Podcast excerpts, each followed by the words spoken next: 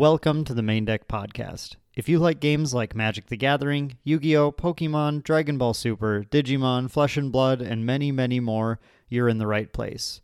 For all of our TCG news and content and links to all of our socials, visit www.maindeck.games. Now, on to the show.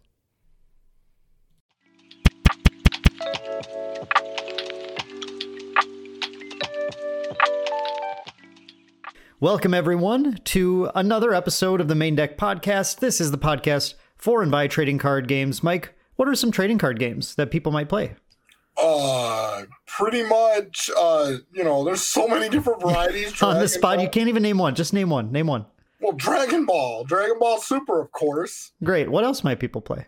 Uh Final Fantasy TCG, Pokemon T, you know, TCG, Magic TCG. see, usually I, I'm so smooth at just naming a bunch of them. I wanted to put you on the spot and see what happened. Oh, I know. I was like, wait, what? Like, I know the ones I play.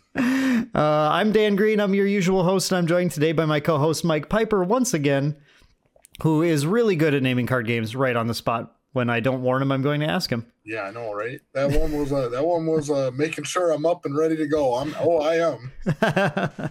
uh, this is our third episode of the month of December. Which, if you're a regular podcast listener, you're probably already getting way behind because we we publish usually once a month, if I remember to.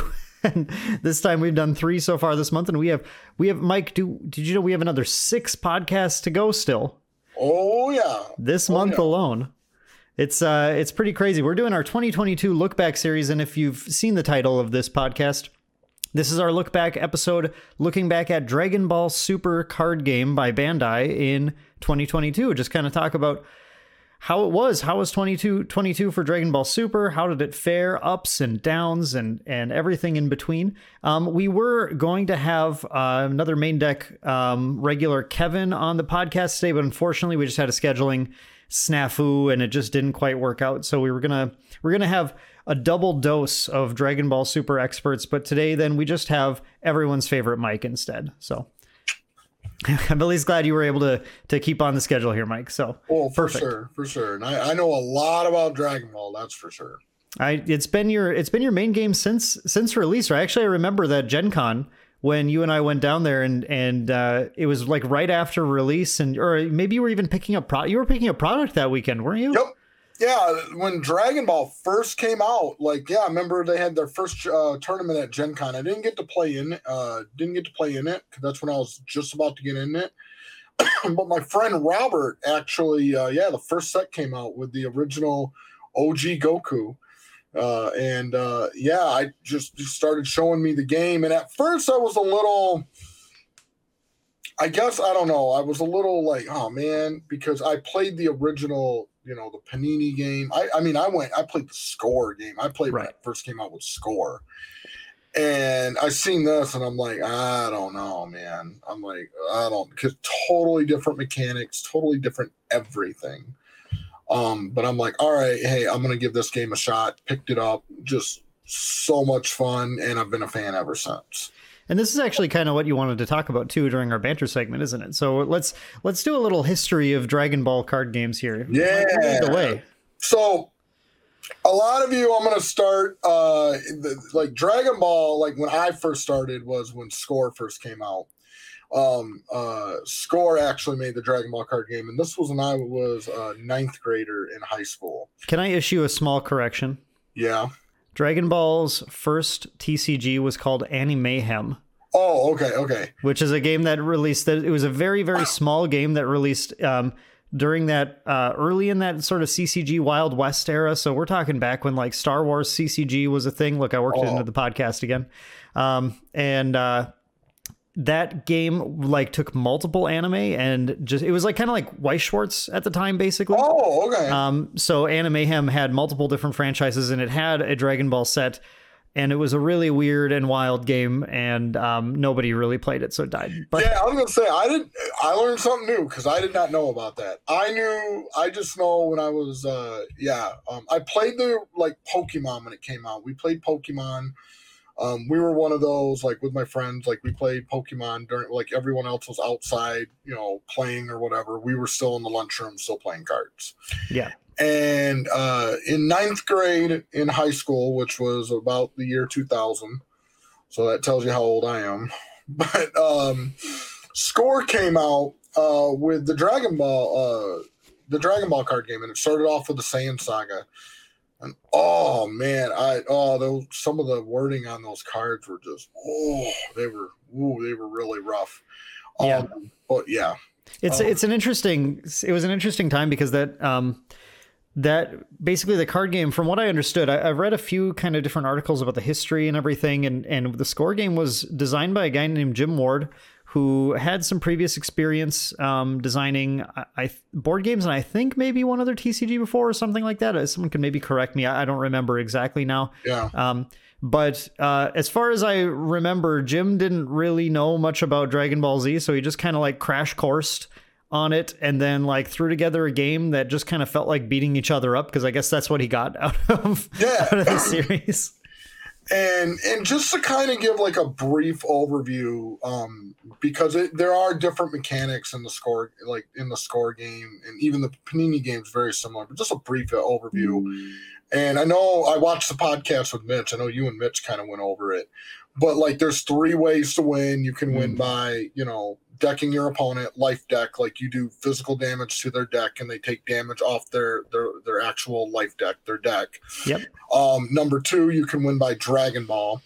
And in the in the game, like they actually introduced different sets of Dragon Balls. So you had like Earth Dragon Balls, you had like the Namekian Dragon Balls, you had the Black Star Dragon Balls. Eventually, we'll, we'll get into that. But um, yeah, the Dragon Balls, and then finally you can win by anger. So unlike the um, the Dragon Ball Super Card game where you quote you awaken or you wish or that's how you kind of change your leader or your personality.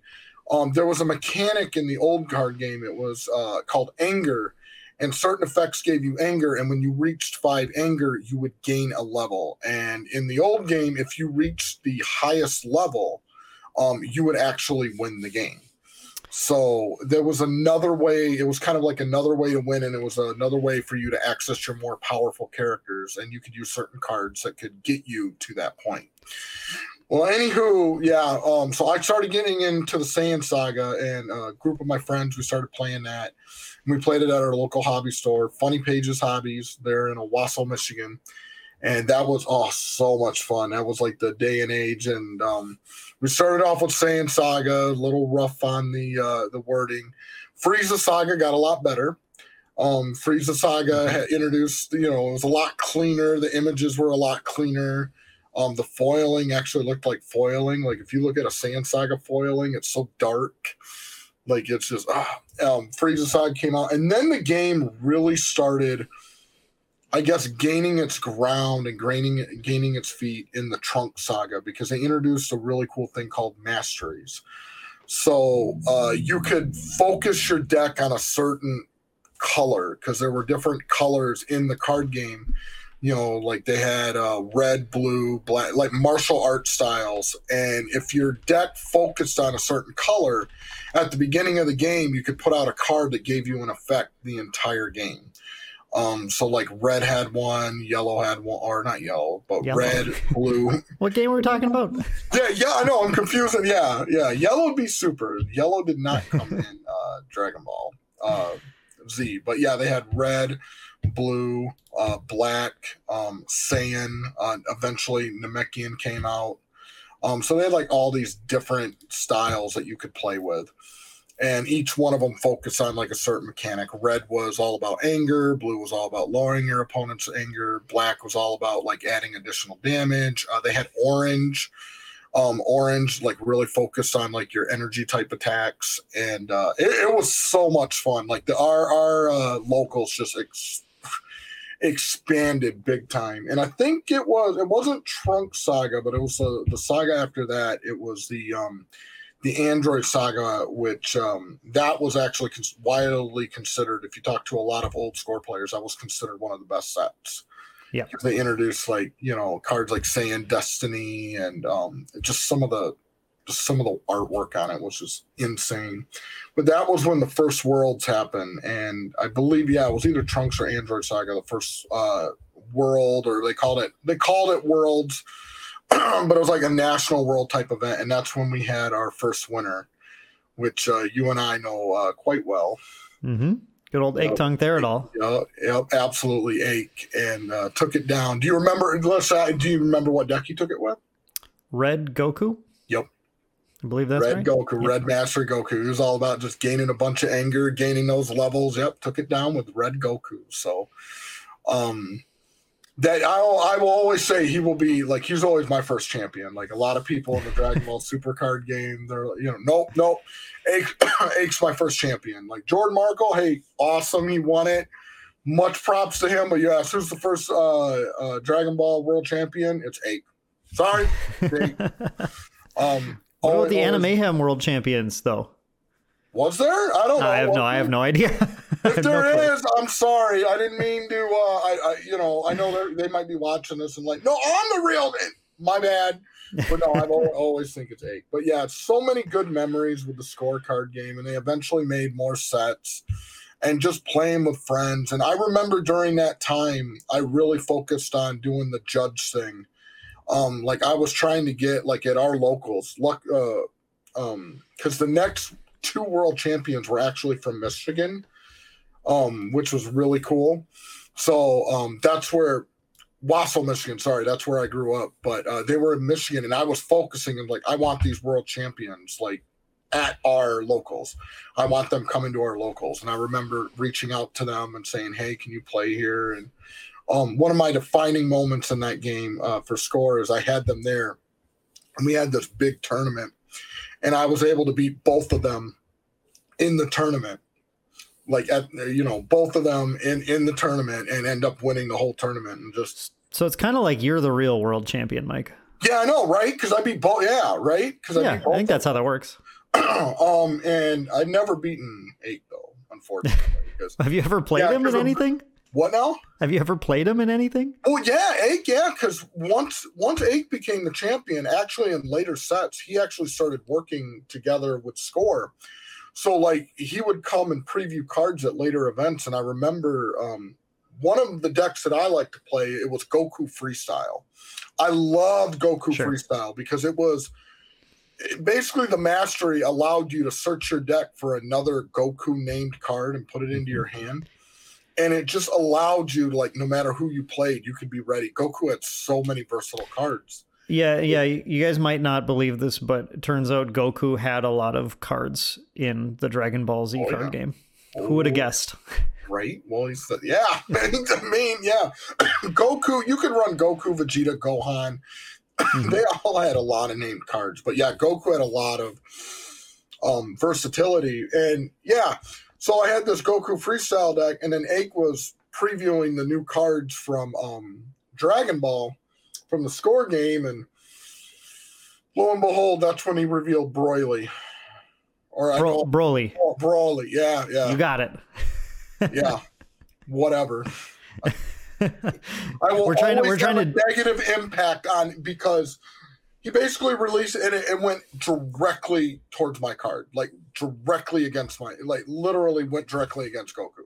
Sure. It's like if you play a Goku card instead of raising one anger, you get to gain two anger per attack. Or if you if your opponent has a Goku out and play it, as I was like, oh, I hated that card, hated that card and my friend played it too, just just to spite me, just to spite me. But really good memories with the old score game, and it was sad to. um Eventually, what they ended up doing is after they went through all the sagas, because they went through, you know, Dragon Ball, they went through, you know, Android Saga, then Buu Saga, then Fusion Saga, then like Kid Buu Saga.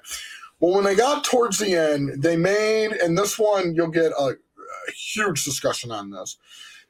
they kind of made a controversial move. They they went into Dragon Ball GT and they almost made actually they didn't almost they did. They made it a separate game that actually linked with the previous game. So it had brand new card backs. So it wasn't the same card backs. They had different card backs.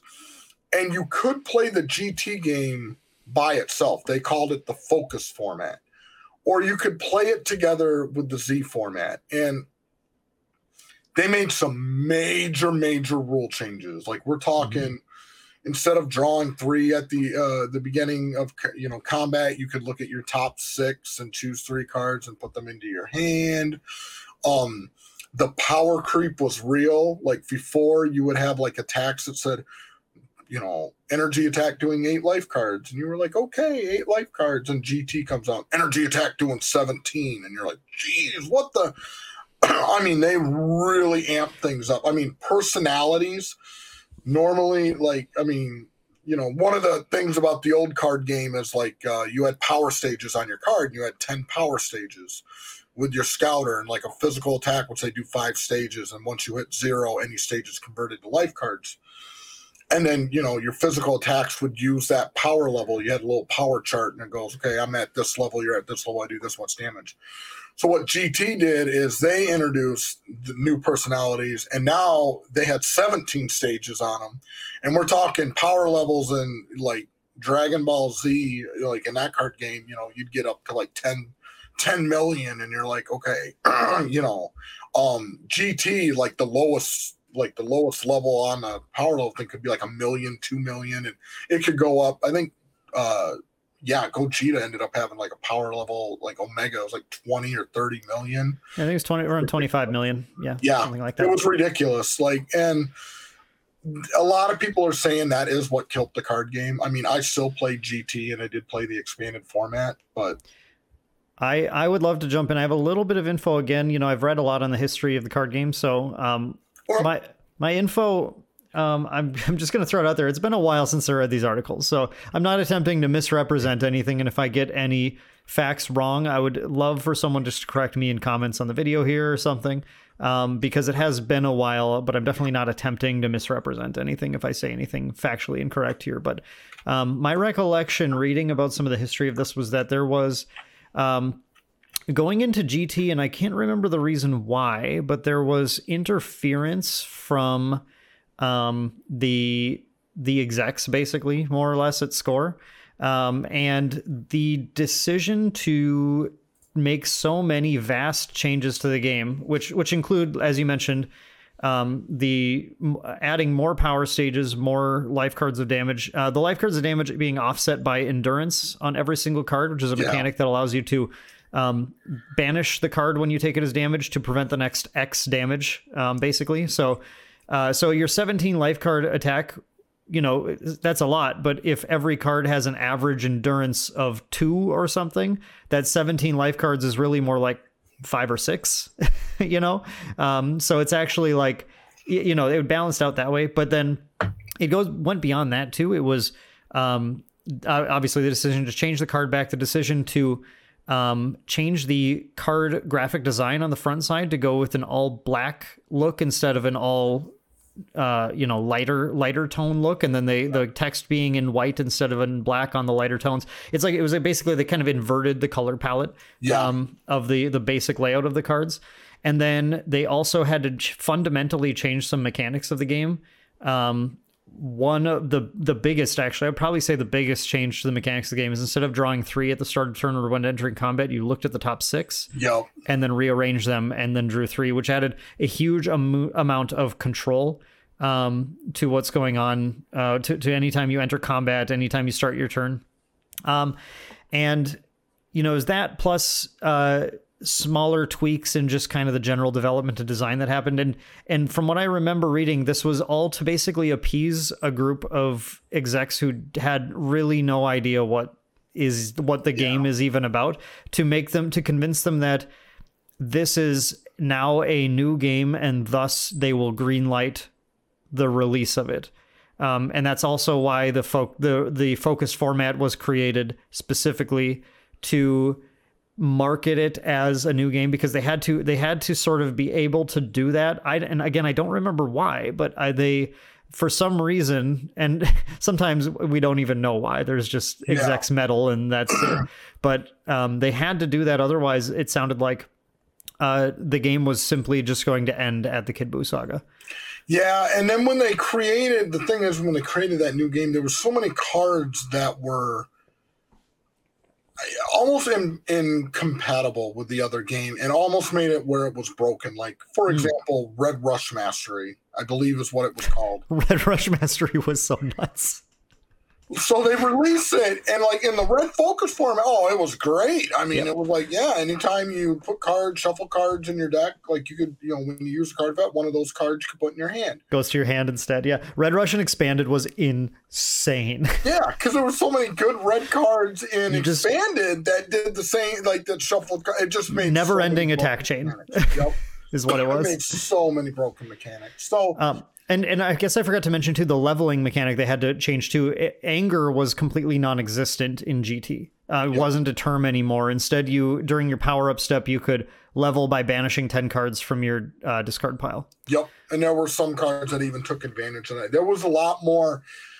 so in, in Dragon Ball Z, like the score, like the, uh, yeah, the scoreboard, there were a lot of cards. There were cards that kind of just leveled you up naturally, where it just said you couldn't win by anger victory. Like, you know, um, but GT took that to a whole new level. They really wanted people to use and their higher level cards.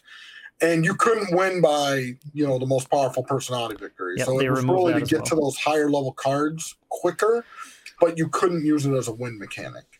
I mean, in a way, in a way, you know, GT was addressing some of the most common complaints from from Score Z. So like this, and definitely not saying that it's like it was a it was all bad or anything, but it was it was just like the result of executive meddling. Um, really, Yeah. that was the issue. But but it people did appreciate that. Um, you know, one one complaint about most powerful personality victory was you reached your level four, but then you didn't get to do anything with it because you just Yeah. won the game instead. So it was like, and these were level fours that for a while, for a little, a little bit at least, were like ultra rare cards or level fives became the way you had to get an ultra rare, which was like uh, rarer than a secret rare was Yep. is in Dragon Ball Super right now, um, and you had to get that, or you didn't even have for a lot of characters you didn't even have a level where you could get most powerful personality Yeah. You, right. you had, you had to own a very rare card in order to do it, and then when you got there, you didn't it, you just won. You, the, the effect on the card didn't matter um, unless you were using one of these things that says like you can't win by most powerful personality victory if you use this card. Yeah, and then what? Eventually, what the big, I guess, I, I mean, my opinion why eventually the game went out. I mean, we'll kind of briefly go into that, but like, eventually, what happened is like in your, you know, they had your regionals, your worlds, you know, like before. The thing is, is like if you got like top thirty-two, you got like a special card, not like a reprint, not like I mean, this was a Mhm. card that was extremely broken. They were Um, so good. They were so good. As a matter of fact, my one friend, when he went, he got top, I think it was top 32, and he got a card called Farewell Drill that I absolutely needed for my freestyle deck. I was like, this card makes my freestyle deck. Yeah, farewell was was only hot. top 32. And I remember we were we were talking about it. He had the card, and I'm like, listen, you know I need this card. You don't need it. How much am I gonna have to pay to get this card? And I remember how much I paid for it at the time. It was uh How much? four hundred and fifty dollars, which I mean, you know, taking into factor inflation and everything else. So I mean, I mean that's that's a hefty amount, but Oh, you yeah. still have it, Mike?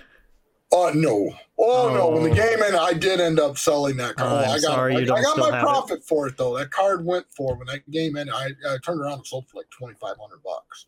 Okay, Uh, that's what it goes good. for now, I don't know. Um, probably quite a bit. A lot. Yeah, a The lot. answer is a lot.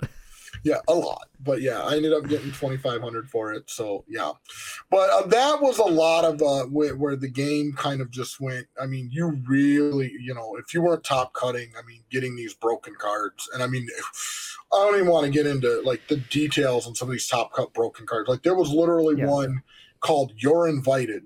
That you had to get. It was at the begin. You, you got it for the Grand Kai Invitational Mhm. it started out in play at the beginning of the game and it literally says um discard a card from your hand and it forces your opponent to initiate against you Yep. Yeah, really, just a killer card for anyone who's trying to play any sort of building up turtlings, drill oriented strategy or Yep. whatever. It's like they, you know, they, they, you're entering combat with me this turn, so I hope you didn't just draw all your setup cards. yep hopefully you have a hand you can play with yeah, oh you don't have a hand because it's full of cards that are non-combat cards well, i guess you're just going to get beaten up this combat i mean yeah it was Yeah. insane Yeah, I'd say definitely like going into the details of them is probably beyond the scope of this, just considering how much time we have. Would be an interesting, maybe like patron exclusive podcast Yeah, sometime. That'd be kind of fun to do, Mike. I think we should Yeah. think about that. So Um, then we get yeah. So then we get into the um the the Panini game, which Well- I was Well, hang hang on a sec. You're, you're, jumping ahead. The, the Oh. game died. The GT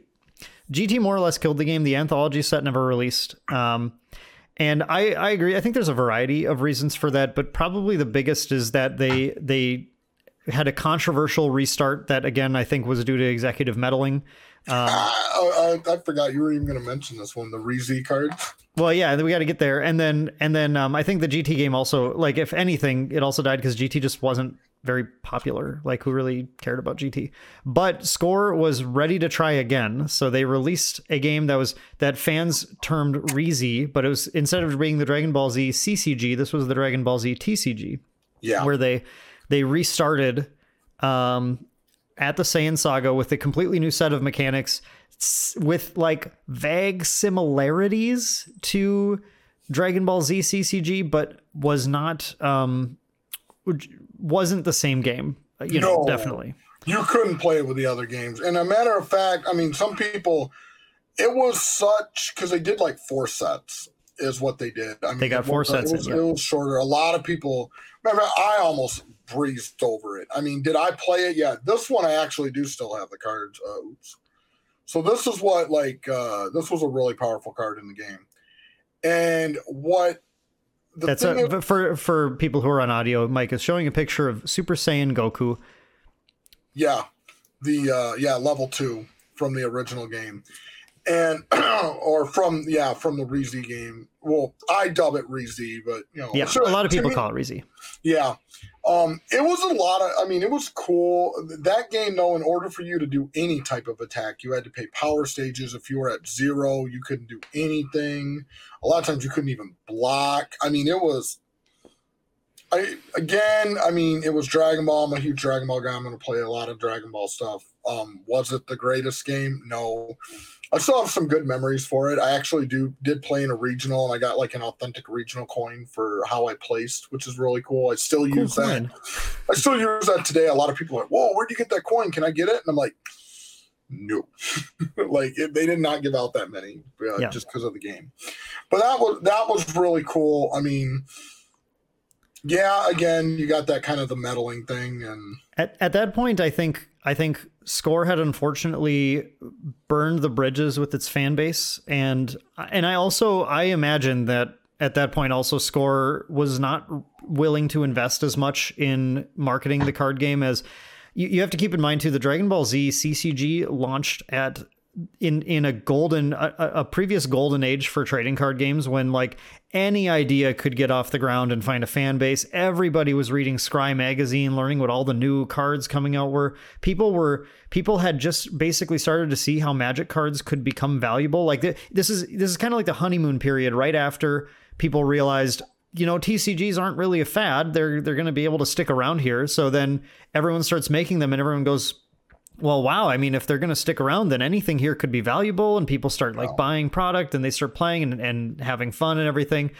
Um, and by the time Score Z ended and GT ended, we were well out of that phase. Um, there were very few games comparatively launching every year, and the just the the general base for games had kind of shrunk. A lot of players retreated to, you know, realizing that these games are dying quickly um, retreated to the standbys. Um, and I think, and the other thing is Yu-Gi-Oh had had really kicked off by that point too. yeah, Um, and so you the, the big three basically had developed at that point: Magic, Yu-Gi-Oh, Pokemon, yep, and it just made it it made it so much harder for games to get off the ground. So Reezy was was sort of a doom project from the beginning because the company wasn't willing to invest. I assume um, the market wasn't quite right for it, and the players were burned by GT at that point already. yeah. You had a lot of stores that had old product too, and then it was really hard to get them Yeah. to carry the new product because That's a great point too. Yeah, we we all, it's easy to forget about the impact on stores, but when they keep keep buying product that becomes dead weight, they're not willing to invest in buying more. And your stores are usually your number one point of entry for new players into card games. Yeah. So then there was kind of it took a little bit. Um, You're gonna forget one again. well, what am I forgetting? The Bandai Dragon Ball card game. Oh yeah, okay. I, you know, you're trying to go to Panini. We're not ready for Panini yet because there's a period of time in the um, in the late 2000s or early 2010s, right before 2010s, I think, around 2008, 2009, was when Bandai um, had. Uh, so so this was by the way this is a different it's not it's the same Bandai but really it's a different Bandai. Yeah, I, say, I don't know about this one. Okay, yeah, let me let me uh, elucidate you then here. Um, so Bandai um, had created a North American division to um, attempt to enter the gaming market, um, trading card games and board games. They were doing both at the time. Um, seeing the popularity of games like uh, Catan and Dominion, Dominion was especially a big. Um, uh, sort of a big inspiration for this small wing. It was this, from what I understand, reading articles back in the day. This was a uh, this is a, a department that was made of just a few people. Um, I I should have grabbed a. I, I don't have their names. I should have grabbed my Star Trek deck building game um, instruction manual so I could get them. But basically, these people were in charge of uh, making making games and trying to trying to kick it off. They hit success with the Naruto trading card game, which um, I'm sure some of the people listening to this played that because that was actually a fairly popular game for a while in a period of time when it was it was tough for smaller games to really make it. Um, and they also post p- published a few board games the um, star trek deck building game the resident evil deck building game which honestly are like not incredible games like mechanically tight or anything but very fun um, deck building games for people to play. That those are like board game style not like a trading card game.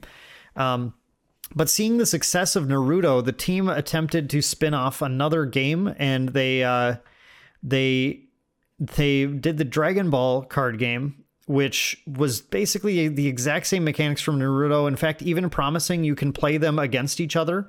Um, eventually, which they did eventually release a rule set for to be able to play Naruto versus Dragon Ball card game. I never did that, but you could have. Um, but they were mechanically very similar. The only addition, uh, or the the only real meaningful change, other than like terminology changes and stuff, um, being that you in Dragon Ball you got uh, a number of these Dragon Ball counters that would trade back and forth as you connected damage to your opponent or something. And if you ever got seven, um, you could you you could make a wish, and you had a little wish deck that had different wishes you would bring to the game, um, which is actually kind of a, a, neat way of doing it. And those wishes yeah. would be a like there'd be a wish that to become like the strongest you know fighter or whatever and you'd like put a bunch of like power up counters on your on one of your guys like so like suddenly they're like impossible to beat in combat and stuff. Um, or uh, or you know all sorts of like reviving someone from a discard pile or you know they, they do like imagine what a wish does and it would kind of do that thing in game. Yeah. Um, so that game uh, did not last very long at all, though. It lasted, I think, five sets total. With the, um, I think, infamously, there was a like a either like a nationals or world championship event held at uh, a con. It might have been Gen Con or Origins or something. Um, one of those years, and uh, I believe the attendance for it was four. so it was, it was, uh, it was, yeah. It, it, they had they had a few issues, delays in getting product out. Um, there, I'm trying to remember too. There might have been like a translation thing. I know there was the the team that was in charge of it was North American based, but the, they might have had like a design team for Naruto and Dragon Ball Super that was in Japan, and there was like a sort of a, just a you know at Bandai like more like under Bandai, and then there was like a some issues in like getting things translated that caused some like delays in releasing sets and and um it you know it, there's a multiple reasons why it didn't last very long, but I think one of the biggest ones is just that at the time I again I don't think there was any real um cash flow being put into yeah. this group and um, a knockoff of Naruto with slightly altered mechanics that isn't being marketed by a team that's kind of using a shotgun approach of just throwing everything at the wall and seeing what sticks. It it was also doomed to failure, unfortunately. Yeah, that must not have been marketed that much because I didn't even know. I like I knew about the the Naruto card game. I knew that I never heard of that one. So I, I ran events locally, and because of that, also that's how I learned about Battle Spirits because that team then oh. sent out um, the the North American version of Battle Spirits when it when oh, wow. it came out, and uh, I got our first product from that, and I I got my sweet uh, here it is, you know my my Battle Spirits playmat I still hold on to. Oh, nice. um, that I'm going to be playing with next year very soon. I'm very excited. be- yeah, I can't wait for that. I can't wait for all the revivals. But no, yeah, I like- did not know about that one. So next is Panini, right? That's Yes. Now, now, now you can talk about Panini. Go for it. now when Panini comes in. So 2014. Panini- 2014, Panini came in, and um, I know when Panini originally came out with the first set, the original huge intention, I remember this, was it was supposed to play with the like well, and, and it still can, but they were making it as it interlocked with the scorecards. Like it was almost they were literally it was like, you know, you could play these with the scorecards. That was the big thing. Um and the Panini game was really similar to the score game. I mean, there were a few changes. They they got rid of the whole uh like ignore GT. Like they got rid of a lot of the GT um rulings, like look at your top six, and no, it went back to drawing three. But it was literally it was like a revival that you could play with the original scorecards when it first came out. So yeah, let me let me comment a little bit on this here. Um, so the Panini version was designed and developed by a team led by Aik Tongtharadol, we talked about earlier, the world champion uh, early, as well as uh, Richie Williams. Um, and interestingly, it it didn't actually. The, um, I should say, uh, Aik and I can't remember. Maybe to some degree, Richie also did play um, a role in development of late Z and GT. Um, they were they were certainly part of the team at that point. At least Aik was. I think Richie was too, but I can't remember for sure off the top of my head. Um, but the uh, the two folks who were really the the heads of things back then, um, who were uh, David Eckerd and uh, Israel Kuroz. I think I'm saying that right. IQ. They were known as Chippy and IQ were the two um, who were in charge of things. They actually were not involved in the re-release here. And what Panini I think was really trying to do when they did this was was one sort of like stand on the shoulders what was learned from the tweaks made in GT a little bit um, to try and like again answer some of those issues that people had with the Z card games, the the leveling up um, issue, the uh, and and some of like the randomness and and some of the things that were addressed in later sets, like having masteries and endurance from the start and everything like that. Um, and uh, but at the same time they were also trying to like forge some goodwill with the players because obviously one of the things as we mentioned that killed gt and rez was there's just that like things not being compatible was a problem or like being like a side note or something um, and and as you're saying the compatibility of panini was ended up being quite the side note also Yeah, it eventually came a side note. Yeah. even more so than GT had had made it. Um, quite a bit more so, I'd say actually. Um, oh, 100%. It was just the start. It was really, I just noticed it was when the first set came out. When the first set came out, I remember the huge selling point, which is uh, honestly why I instantly picked up Panini cards, um, was they were saying, hey, this links with the old scorecard game. I mean, I was even getting out my old scorecards. Like, oh, wow, this links with the game. But eventually, Panini card, they, they became their own. Like it really i mean even a lot of the reprints from the previous sets were actually reworded um just cleaned up a lot of the language. Even some like a lot of there were some rule changes in the panini game. Panini became its own. Like it, it, it's uh, like they took it and and kind of turned it into its own game. And uh yeah it was kind of an afterthought with the playing with the scorecards. Yeah. In the first set, I think the first set of Panini was. Um, I know they did a de- they did development of it in in basically pods. They had a certain person in charge of each style, and it seemed like what their uh, their goal really was to do was to like take a greatest hits of scorecards and reprint them. So you had things like Saiyan Acute Rapid Slam, like basically directly reprinted. Red Axe Heel Kick was now Red Heel Kick, um, but like you had a bunch of cards that were just like well known cards from from uh, Z or a bunch of orange drills just like got reprinted Yep. directly. Um, and Trunks Guardian Drill became Orange Guardian Drill. It does the same thing though. You know, all this kind of stuff. You, you just got all these cards that got reprinted, and then you know, smattering of like new cards being added to new ideas and things to kind of like make sure the styles played distinctly in the way they're looking to, but even to the point where like the Saiyan Mastery was the reprint of the Buu Saga Saiyan Mastery, um, in uh, in I think it was Buu Saga, but I believe yeah I believe that's right Yeah. in uh, in in Panini. Um, so like the, you know they just knew this is how we want this style to play the set. Then they had each person just kind of like make out a set list and then and then play tested them. And so it's very clear, very clear that they were right away really focused on like how can we um, make this appeal to people. Like they it want they wanted it to feel familiar but fresh.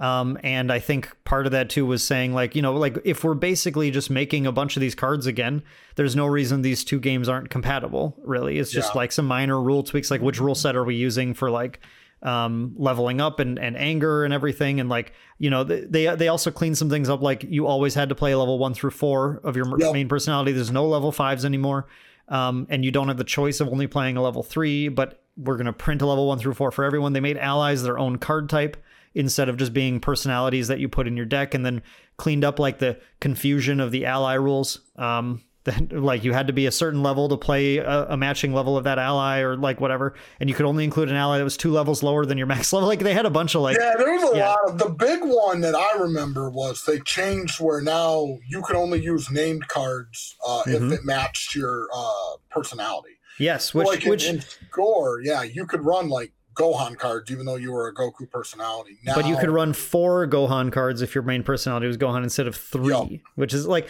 so. So and they did that, you know, to again add add like you know var- variety to how every deck plays. So if you want to play Gohan Red, it feels very differently than playing playing Vegeta Red because you have access to a, some particular cards that Vegeta doesn't have access to. And, um, and their powers, the, the actual powers of the card. Like, Yeah, yeah. In addition to that, in addition, it just adds it adds another layer though of like of of your decision making and building. Um, but yeah, they they definitely gave up. Um, they definitely gave up on on trying to make things compatible. And and by set two, everything was being there were very very few reprints in set two Yeah. that were old cards. And then by the end of the game, I, I don't know. I don't think they were reprinting cards at all anymore. No, um, by the they were going their own direction, and yeah, that I mean, tons of great memories with the Panini. I mean, that's when yeah we started playing. You know, we met up in Fargo, and that's when I started playing there, and um, you know, so many great tournaments, so many great memories. Um, yeah, uh, obviously, I'll get into it real quick. The Kansas City Regional got the top eight or top Mm. sixteen, but made the mistake. Should have had the top eight. The Yeah. worst, worst, most painful game I've ever had the the displeasure of judging and watching. Yep. was you completely completely tanking your ability to win that game by just just not entering combat Yep. I yeah. It, it was it was a game. Uh, some mistakes. I will say I still remember that weekend because that is the weekend I asked my wife to marry me. So I was kind of distracted a little bit. that's fair But yep. that's fair Um, but yeah, uh, just so many good memories. I, I in that game I played Blue Roshi towards the end. Um, I know uh, previous podcast Mitch talked about he played uh, Red Roshi. I played Blue Roshi, which was um, it was all about getting the Dragon Balls out, and it did it in a weird way. Like I used It my really did. ally Kami, and Kami had an ability that every time Kami was removed from play, either removed from game or just whatever, you could search your deck for a Dragon Ball and play it. So I had all these different ways of removing and bringing Kami back out. And then Roshi had a really cool ability that anytime you physically like shuffle your deck, you get to, you know, revive one. Well, if every time I'm searching for a Dragon Ball or searching for Kami, I would literally just be like, okay, yep, shuffle my deck, revive one, shuffle my deck, revive one. And it was really, really cool. Like, and uh, I had some weird games. Just, um, I remember like in that regional too, like calling you over for like judge rollings, and you're just like, what in blazes are you doing? Like, just, your deck Yeah. list used cards that were not played very commonly so there were there were things i had to figure out sometimes yeah, you're like, what? Wait, what? What are you But- doing? It was it was a it was actually I really liked that deck because it was a testament to the you know the actual depth of the game. Panini Dragon Ball Z was a um, had a very good design to it and and had a lot of very interesting combos that people were not. I don't think I still don't think people really figured everything out um, Oh, no. that you could do in that game.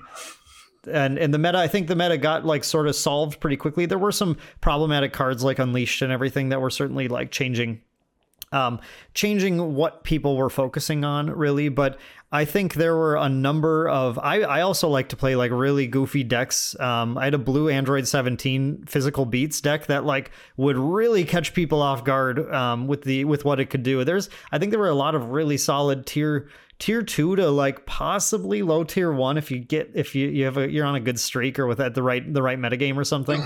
Um decks that that people just didn't really quite figure out yet yeah yeah and and the nice thing is is now that even though that game is quote unquote you know it's they're not making official sets anymore um you still have dedicated fans that are still making cards for the game yeah. Which is really, really, you know, uh, Fan Z, I believe is what it's called, if I remember yes. correctly. Yeah. And um, I, I've checked that out uh, quite a few times. And uh, I know I played in some tournaments at Gen Con and checked out some of the new cards. So that game's actually, I think they're still making, they're still making cards for Fan Z, are they not? Yes. Yep. They're yep. they're actually doing some Dragon Ball Super related sets right now. Yep. Um, the game the game has unfortunately, you know, there's not a it's not a crazy amount of players still playing, but they have some dedicated online communities on Facebook where you can get in uh, and Discords where you can get into regular tournaments and everything. Um, and run by uh, Joey DeCarlo, who is was one of the um, one of the developers in the game uh, with the team back then. And uh, and a group of, of fans who have sort of stepped up to try and create um, continue to create cards as well as um, making physical versions of them through a uh, a a proxy group that that goes through like a Chinese manufacturer to, to yeah I actually got some of those cards yeah yeah. yeah, they're they're it's pretty cool. Um, and actually, here at Maindeck, we we maintain the we still maintain the CRD. Um, we have a I have a document that I, I painstakingly put together that combines the original or the sorry the final Panini CRD with um, everything that's been done in Fan Z since then, and that's located on our website as well. So just another way to play Dragon Ball. That's the way I look at it. It's just really fun and exciting way to play Dragon Ball. So what's the what's the most popular way to play Dragon Ball right now? Mike? Uh, I'm going to definitely say the new card game, which is uh, Dragon Ball Super by Bandai. And the the point of this podcast, we can kind of get into the uh, the uh, the main the main discussion for Dragon well, Ball let's, Super. Let's let's lead up to that just by mentioning that then Dragon Ball Super released in what was it 2017 maybe 20 something like that 2017 uh, yeah they just had their five year anniversary so 2017 i yep. believe 2017 is is when Dragon Ball Super card game released. There was quite a bit of controversy um, with uh, with Panini um, with the Panini fans, um, but the I think I think ultimately when the dust settled, the the general consensus is that um, Panini tried was was trying very hard to hold on to the license, but was effectively just kind of like strong armed out of being able to publish Dragon Ball products anymore. Um, and so was uh, did what they could but was forced to end the game um, as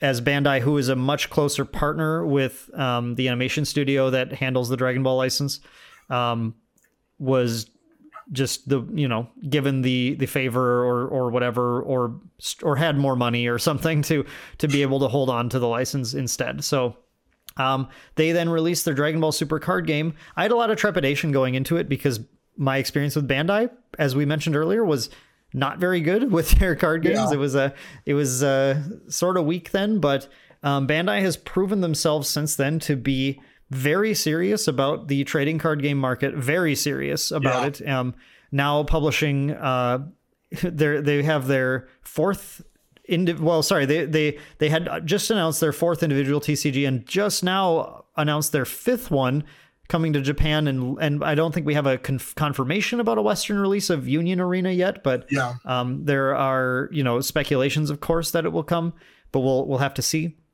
Um, but yeah, they and and uh, announcing things we'll I'm sure talk about, such as Dragon Ball getting a digital client and everything. So um, yeah, Bandai is very committed now, and they they had a very successful launch. Um, uh, eclipsed the number of players playing the old games very quickly.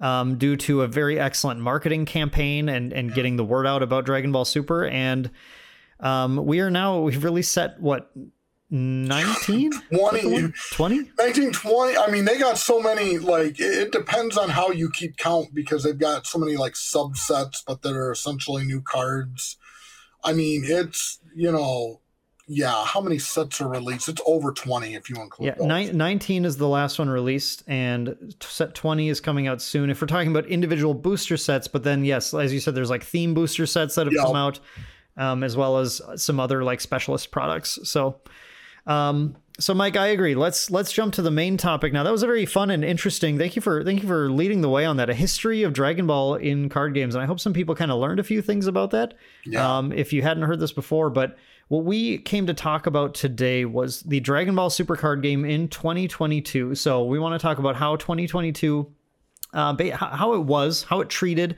the Dragon Ball Super card game, product releases, events, note noteworthy happenings, uh, ups and downs, props and slops. We're going to talk about it as a whole. Um, and Mike, um, I'm good. I'm just going to start by laying the stage a little bit.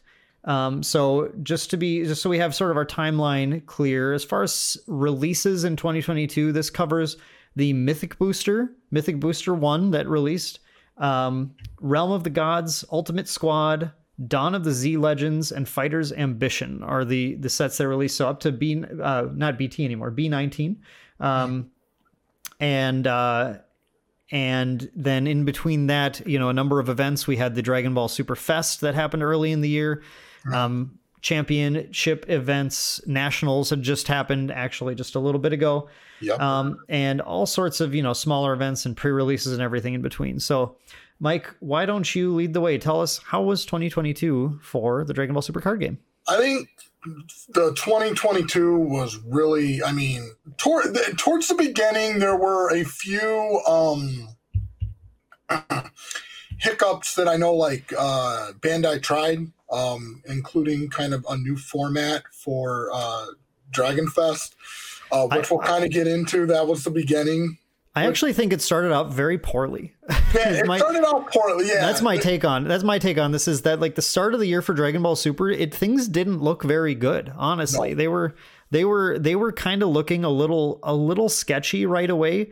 Um, I remember seeing the complaints about Dragon Ball Fest um, and and attempting because the big thing was um, the one thing that players were were dealing with was the threat of rotation being a real thing. Yeah, and a lot They're, of players did not like that.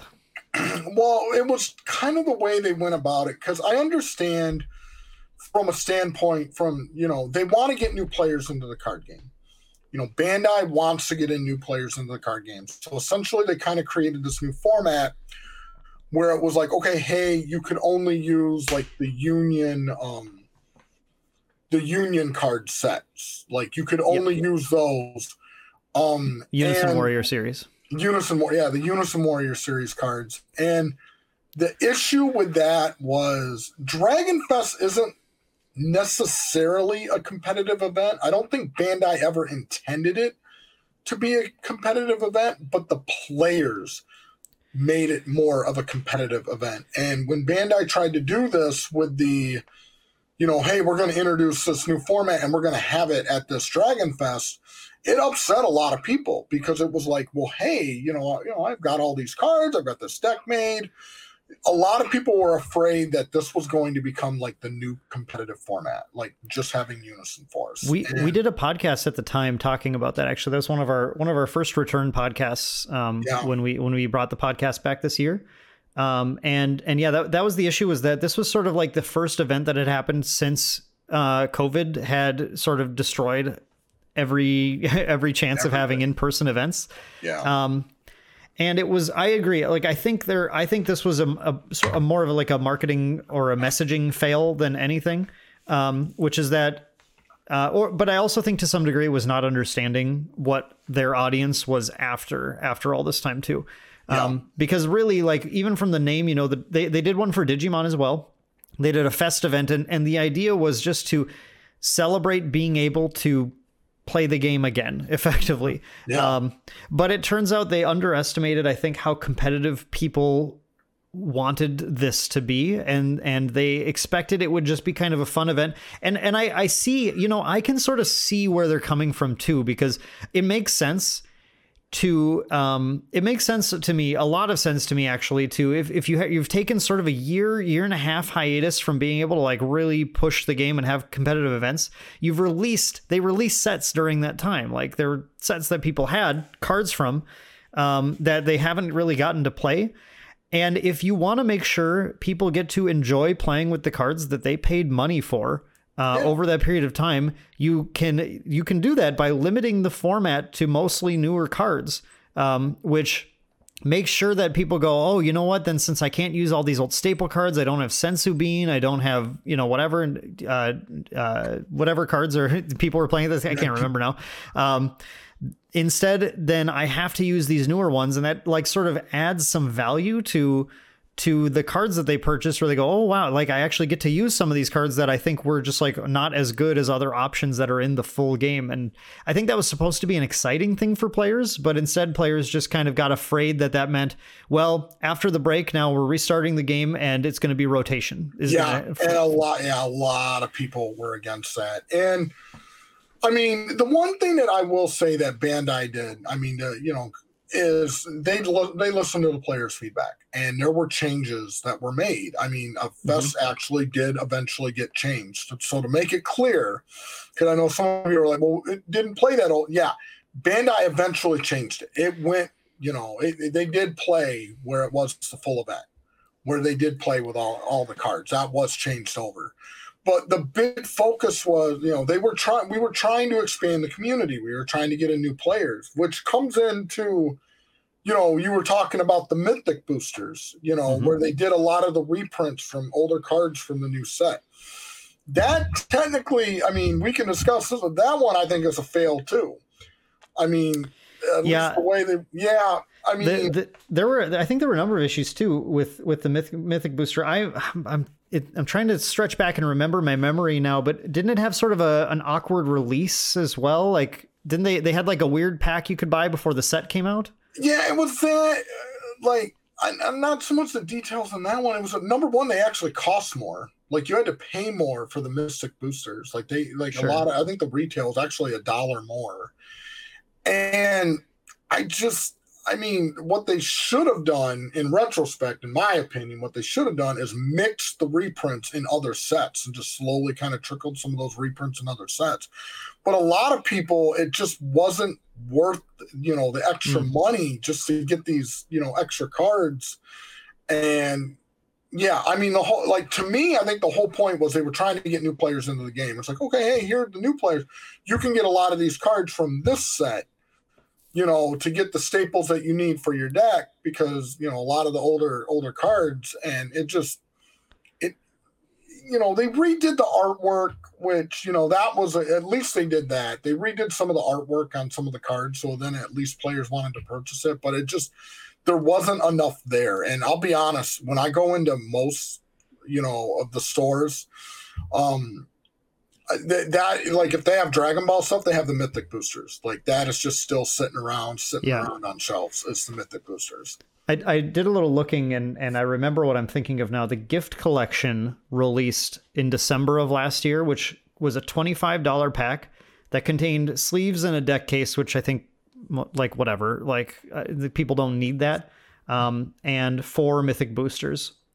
Um, yeah.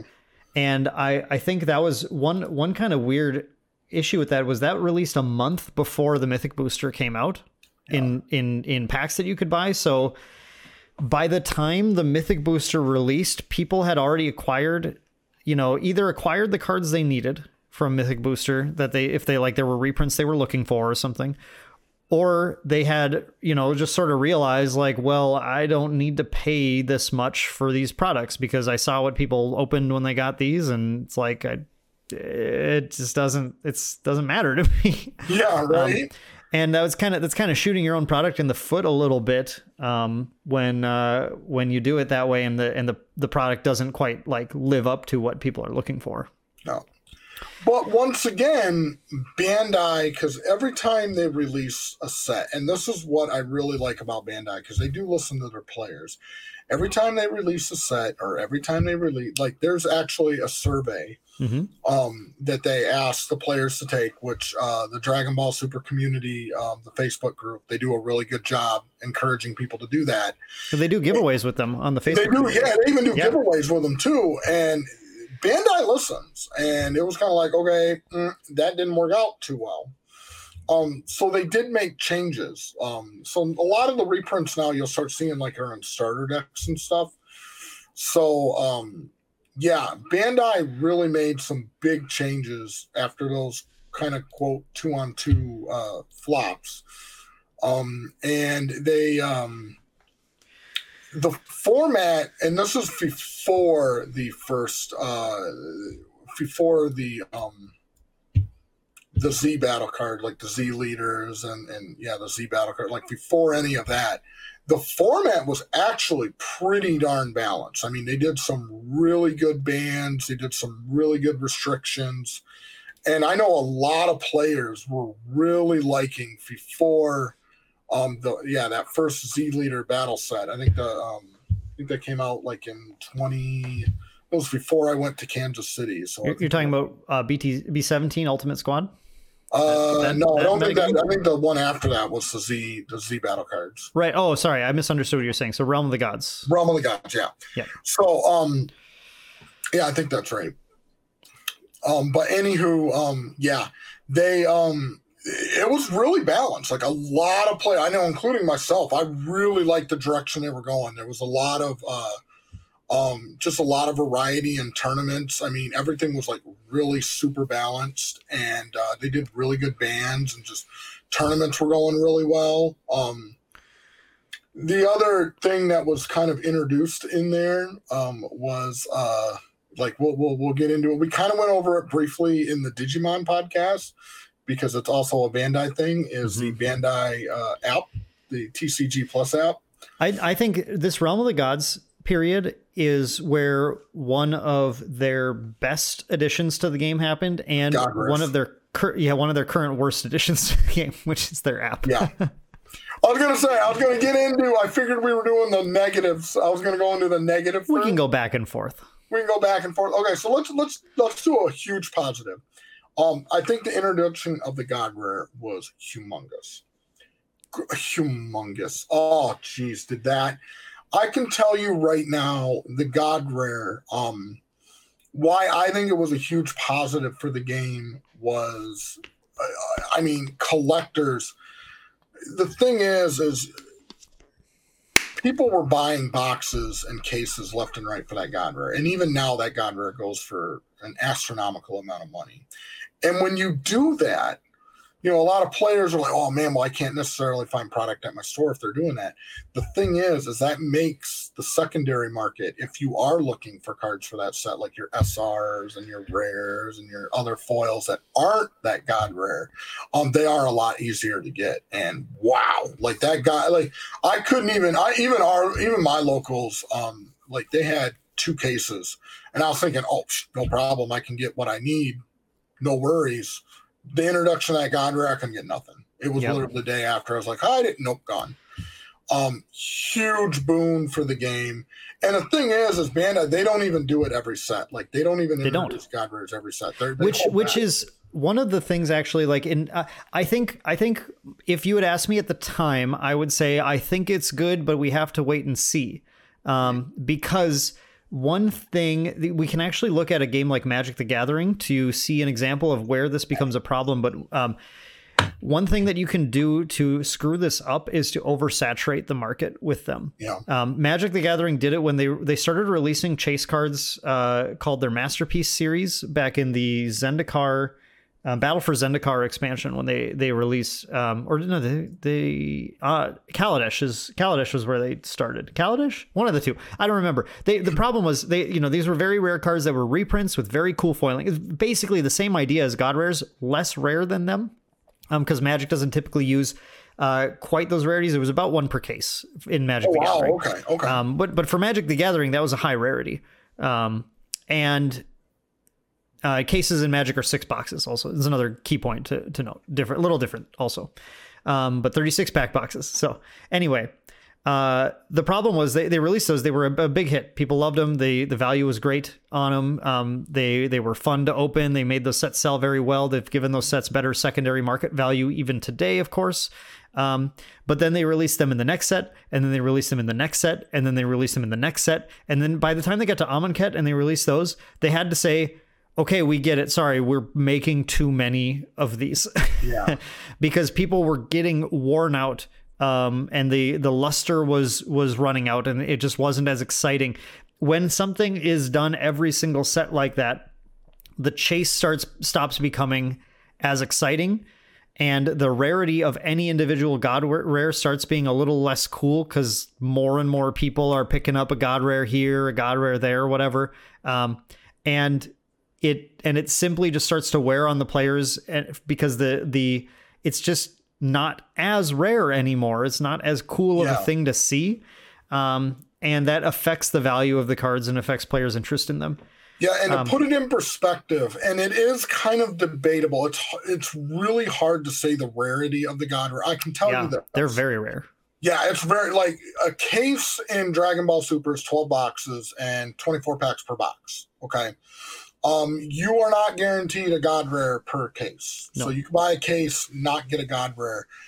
And because there's no unit, official unit measurement above a case, it's it's debatable. Most people say it's one to two, one to three for you to actually get a god rare. So like one out of 24 to one out of 36 boxes for you to actually get a god rare. It is it is you know, I mean God, the value of a god rare you pull one is huge like it is yes. huge I think most people they're getting these things graded um and collectors absolutely um, eat it up and the first god rare you would think would be goku you would no. think it would be goku it was yeah. not it was not it was vegeta goku does was, not have a god rare yet Goku does not have a God Rare yet. Not which is yet. which not is yet, cool. not yet, not yet. Yeah, he will. Oh yeah, 2023. I guarantee you.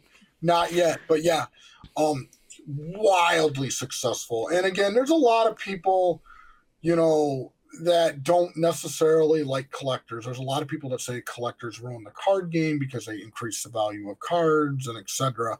The thing is, is that they, in my, I mean, again, and this could be debated. In my, they they bring interest into the game, and yeah, um, and I've actually gotten a few collectors who just normally collected because they like the artwork on the Dragon Ball cards. Because let's face it, Bandai, because they have that license, the artwork is so much better on the uh, Bandai cards than it came to the Panini cards. So there's a lot more of that collectability. I've gotten them to actually start playing the card game and, and actually start playing with the cards that they have. It's like, hey, if you're going to buy cases to get this God, you have all these cards, you might as well play with them. So the the collector thing, I, am I'm, going to take a hard stance on it. I mean, I, it depends. It does depend on how the company handles um, making cards for collectors. But yeah. collectors are typically interested in collecting the more rare versions of cards. So as long as parallel versions of cards are printed that are at lower rarities yeah. um, than the ones that collectors are going to seek. Uh, so that, that is to say, like, if the God Rare was a unique card with a unique effect, it would have been a bad thing for the game. Um, yeah, if, and to make it was good clear, at all. Yeah, I don't think we've mentioned that. To make that clear, this God Rare is a reprint of a uh, secret secret rare. rare. Yep. Correct. So, so, I mean, yeah, to make it clear, like, yeah, this God Rare is it's predominantly for people collecting. And I will say Dragon Ball Super does a great job of that because there is a lot of they call them SPRs. Yep, exactly. Yep, where they're reprints of like just normal super rares, but got like better artwork, more collectible artwork. So they're really they're making when they're making these cards, they're making like okay, here's a normal one that you could use for your deck, or here's one for collectors that want to collect and got a binder of all the really cool artworks and stuff like that. They do a really really good job of that, and the, um, yeah the whole value thing, like like players being concerned that collectors are like making their cards, you know, priced out of their range or whatever, is a little is is it's a tricky tightrope to walk because, um, some people some people that you talk to about this do seem to want it both ways in that they want um, their cards to be accessible to buy when they don't have them but they also want to have their cards be valuable when they open a box so that they feel like they get their money's worth out of it Yeah. and and if you know if that's the stance it's a it's very difficult to really argue that point because it's kind of a it's kind of a mixed message point that doesn't it, it doesn't uh, it's not an argument that I think holds a whole bunch of water really but Yeah. the the the fact is that when you have collectors interested in your game and, and out of all of Bandai's games Dragon Ball Super has easily we talked about this in the Digimon they've easily planted themselves as being the game where uh, collectors are a bigger ratio than other the other games that um Yeah. have. it's not not to say Yeah. anything about like the playability or anything but just due to the licensing i think mostly the collectors just there's a bigger ratio of collectors in the game than there are in in uh, in like digimon for example Oh, um, 100%. and and I think Bandai was very smart to sit down and realize, okay, well, like if these collectors are driving prices of of cards more than we expect, let's go ahead and like make sure we're baking in products, baking in items that the the collectors want to chase because that will that will help our our products off the shelf. And it yeah like it actually the interesting thing is when you put certain chase cards in of course there's a whole ecosystem that's very hard to manage here when you're when you're building a tcg but when you put certain chase cards in like this it actually does make some cards uh, lower in price than they would have been. It makes them more accessible because people are opening boxes not because they want to get sets of SRs. They're opening them because they want to get a God rare, and then everything else doesn't matter. Exactly. um, and- exactly. and then they go on TCG Player or whatever, and they and they and they or they they dump their stuff off at a shop that goes on TCG Player, and eventually those those prices those those cards get into the supply of the market, and then um, they become a little more accessible to people too. Again, again, there's a huge tightrope here, right? It really, really depends on a whole bunch of factors that is definitely beyond the scope of really getting into in this podcast, and and honestly, a very difficult thing for anyone, including established TCG companies, to manage perfectly. Um, but the the fact is that there there um, you do need both collectors to sort of prop up the value of of higher rarity cards to create an interest in those so that there are more buyers for them um, and also to create an interest in buying product which then has an impact on the price of non chase cards as well um, as Yeah. the chase cards so So the other thing that I kind of wanted to mention before, because um, we'll kind of get into the player stuff, because I know there's pay, uh, people listening to this. It's like, no, I'm not much of a collector. I'm more of a player. But the other collectible thing that I think they did a really, really good job on that was released this year, and I got one. Oh, I'm so happy I Oh. got one. yeah was the fifth anniversary um, Dragon Ball Super um, card game. They they created a fifth anniversary card. It, uh, 0.999 fine silver. Correct me. I think Yu Gi Oh did something similar. I think Yu Gi Oh did something before where they created like a silver card. i haven't I seen that um, that could be I, i'm not Yeah. I, I'm not sure, but they created a 0.999 fine silver card, and it was a reprint. Well, I don't even want to say reprint because you can't use this card. This is like just collector card only. But they took an SCR from one of the uh, notorious scenes from Dragon Ball Super. the goku and Oh. frieza Yeah. Um, I'm not going to get into the details on why that is awesome. Uh, if you've not seen the series, go watch it. I mean, wanna I mean, like, anything. look, it's spoiler alert for Dragon Ball Super thing that released like three or four years ago. Or yeah, yeah, like, about three, whatever. four years ago, yeah. But anywho, it is an iconic scene from the series, and they literally put it on a .999 fine silver card. Um, just beautiful artwork, everything else, and the card. I know a lot of you are like, "Well, how much did the card sell for?" And uh, the card sold for like they released 555, and it was eleven hundred dollars.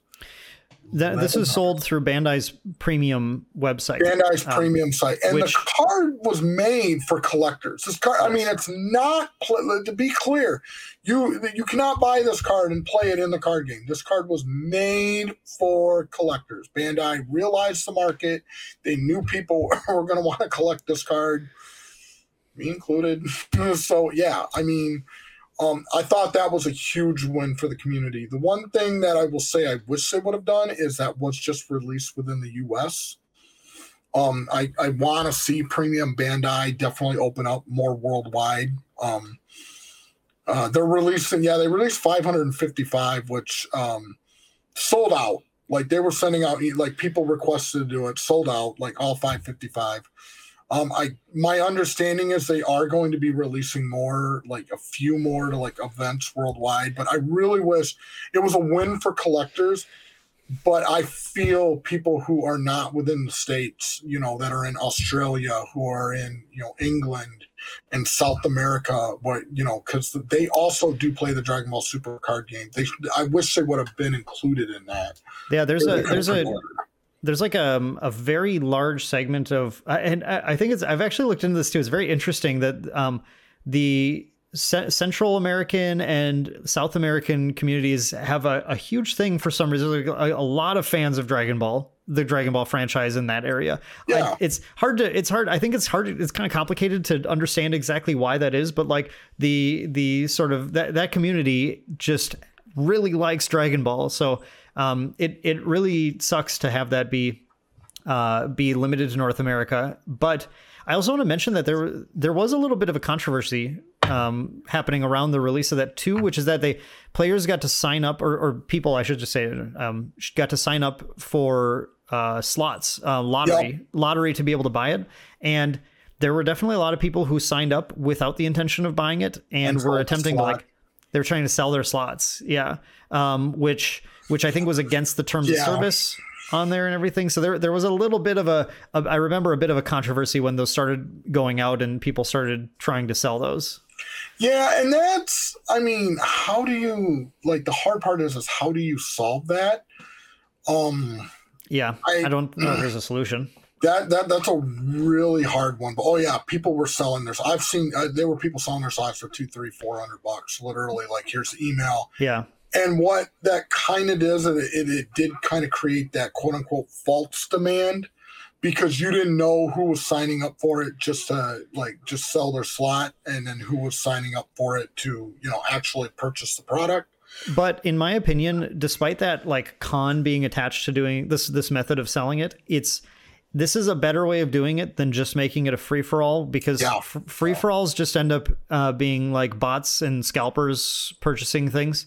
Whereas at least in this case, there are definitely a whole bunch. There's there are some people who bought to sell slots and whatever, like that's part of it. But there's a whole bunch of actual fans and collectors who got emails and were excited to be able to purchase the the item. Absolutely, absolutely, and it did limit your like you said it, you're right. I mean look at the playstation 5 like and yeah, what, yeah. They, what they had to do like some of the changes a lot of these stores did where they had to do it where you had to do physical pickup just because so many people like they were just setting up bots just to buy them up and then turn around and flip them and you know i mean uh, you almost guaranteed if they would have done it that way where it was a free-for-all that's exactly what would have happened. It would have sold out in like two minutes if that it would have been a bunch of bots purchasing them. And then if you would try to turn around and if you wanted one, you'd be on the resale market. It'd be for an astronomical amount of money. So right. I feel like, I mean, yeah, was it a perfect system? No, but definitely better than what it could have been. Yeah, I agree. So, yeah, that was a win.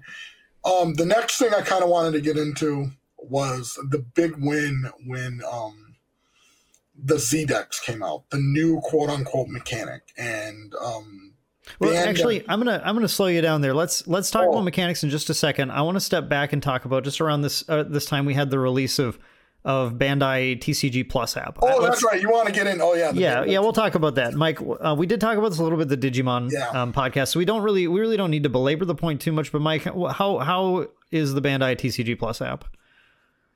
I'm trying to come up with something that's like a word appropriate for this podcast. That's well, let's just say that it was bad.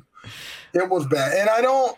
You know, I'm one of those positive people. I want to make that very clear. I, our I, our I, audience knows at this point, I'm sure that you uh, you have a very positive take on everything. I have a very positive outlook on things, and the one thing you know I will tell you about the Bandai TC, it, it, it has a lot of potential, and I know what that app was trying to go for. Okay, but talking to somebody like I've I've used like um, um, PPG has an excellent app when it comes to online tournaments or physical tournaments where you can sign up. Um, I work for Amazon and I've done quite a few like the Amazon apps, like we work on the ease of use. This thing was atrocious. Yeah. That's all I gotta say. It was bad.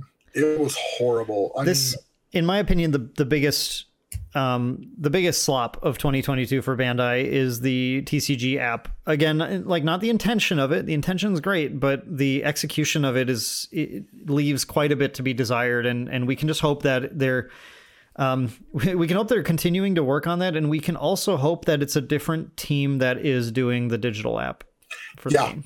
Yeah, there was so many errors. I mean, just just to put it in perspective for those that are listening to this who don't use the app, I mean, it was literally when it came to signing up and searching for tournaments, you couldn't find tournaments, and you you would try to enter the tournament, and errors would come up, but the errors would come up in a different language, so you didn't understand what you were doing wrong. You just seen a red banner across the bar, Oh, and then that's rough. I know you're. Yeah, it's and then and then even from a tournament organizer perspective. So let's say I've got everyone that's signed up. When it comes to doing rounds, there were errors that were even happening in that. As a matter of fact, at Gen Con, poor judging staff. I, um, so it didn't happen with the physical tournament, but it happened with the online tournament that they were doing for Gen Con, where they were using the that that app the Bandai the, the, the Bandai Plus app, and I think it was round two. Uh, for those that played in the tournament, correct me if I'm wrong. Believe it's round two, round two or three. Literally, the app just delete like all players deleted, all round everything. They had to reuse a different app, and I think the tournament got delayed four to five hours between rounds. It was literally four to five hours in between rounds while they had to add everyone to a new app and get the rounds up and everything else um, because of uh, how the app was functioning. Now, I have, I'm hoping, you know, again, the app has a lot of potential because it integrates card search and deck profile and all that good stuff. It just needs to be polished and it needs somebody going in there based upon region because again these error codes coming up in different languages i that's just unexcusable from from an app perspective from someone that's unexcusable that's got to be fixed Yeah, I I agree. That is that is, in my opinion, the biggest slop of the year. Just that that that was a very sloppy product that um, doesn't do what it needs to do, and you know we can hope that that Bandai will look at it and and get it addressed. But it, interestingly, they have a history of their apps never being the most friendly to use. So yeah call call uh, call pro play games ppg maybe maybe call amazon web services you know hey you know, we'll, we'll hook you up whatever like i just it's got to be fixed yeah, But I do want to talk about the positive. Like I do want to talk about a positive thing with the uh like I don't know, are you ready to get into the uh Well, let's let's talk about mechanics um, Yeah. because I think that's what you're going for. I, I just want to start. Let's. Um, I, I know you're very excited about ZDecks, which I think are are the biggest addition to the game since then. Oh, Real quick, do we have anything to talk about mechanically or set wise from Realm of the Gods and Ultimate Squad before we got to Z Legends? I mean, they released quite a few new cards. I mean, Well, you know, of course they did. Huh? Of Yeah. course they did. Of course they did. Um they, nothing huge, huge, huge for the game. I mean that I I noticed. I mean, then again, you know, I do play. You know, I am playing Zamasu. Um, Yeah, but I didn't. I mean, you know, they, they they boosted some of the other colors and stuff like that. I just the the big thing that really shook up the game that I can tell you from a player base and I can tell you from new, you know, previous players who played the game now they're picking up and play the game again and even new players was the Z deck. I mean, it changed the game. Yes. Yeah, uh, it's a it's a massive mechanic. It's it's plays a lot like having an extra deck in Yu-Gi-Oh, um, but gives you a benefit to building up your resources when you combo cards, um, Yep. which makes you interested in making sure you're comboing on attacks every turn to try and get this built up. Um, and it's and and then gives you some resources to play some powerful things, play a little toolboxy or play a certain strategy built on Z Oh, yeah. Awakening, and yeah, yeah, it's a great it's a great mechanic. It changed the way i mean it did more like it, it changed the way people build their decks because now with a z deck I mean, you know you're going to get these cards. Like it isn't a matter of of drawing them. It's literally just I'm going to combo and I am going to play them. So from a deck building standpoint, you could be like, all right, my Z deck's going to be all of my cards that are going to do damage to my opponent, or it's going to do this strategy. I don't need to include them in my regular deck now. Um, it's it's and then also, I mean, to even expand on it even further with this mechanic, they introduced Z leaders. So what essentially you could do, and they're in the process. Not everyone has one now because you know they're in the process of building them with this new mechanic. But there were certain leaders that could do something called Z awakening, where if you add so many cards in your your Z energy, which is when you know every time you not every time you combo, but once per turn, right. or not once per turn, but once per like attack or defending, you could take one card from your combo area and put it into your Z energy. And there's other cards that can put stuff in your Z energy. I'm looking at Yusin Shenron, where you just literally put all your Dragon Balls in there, you know. But um, there were cards like you could Z Awakening, and it said like if your life is at like three or less, and you have um three or more Z energy and you pay like one red energy, you could actually put a card on top of your uh, leader and it was your Z Awaken leader. So normally your leader you just flip over to Awaken.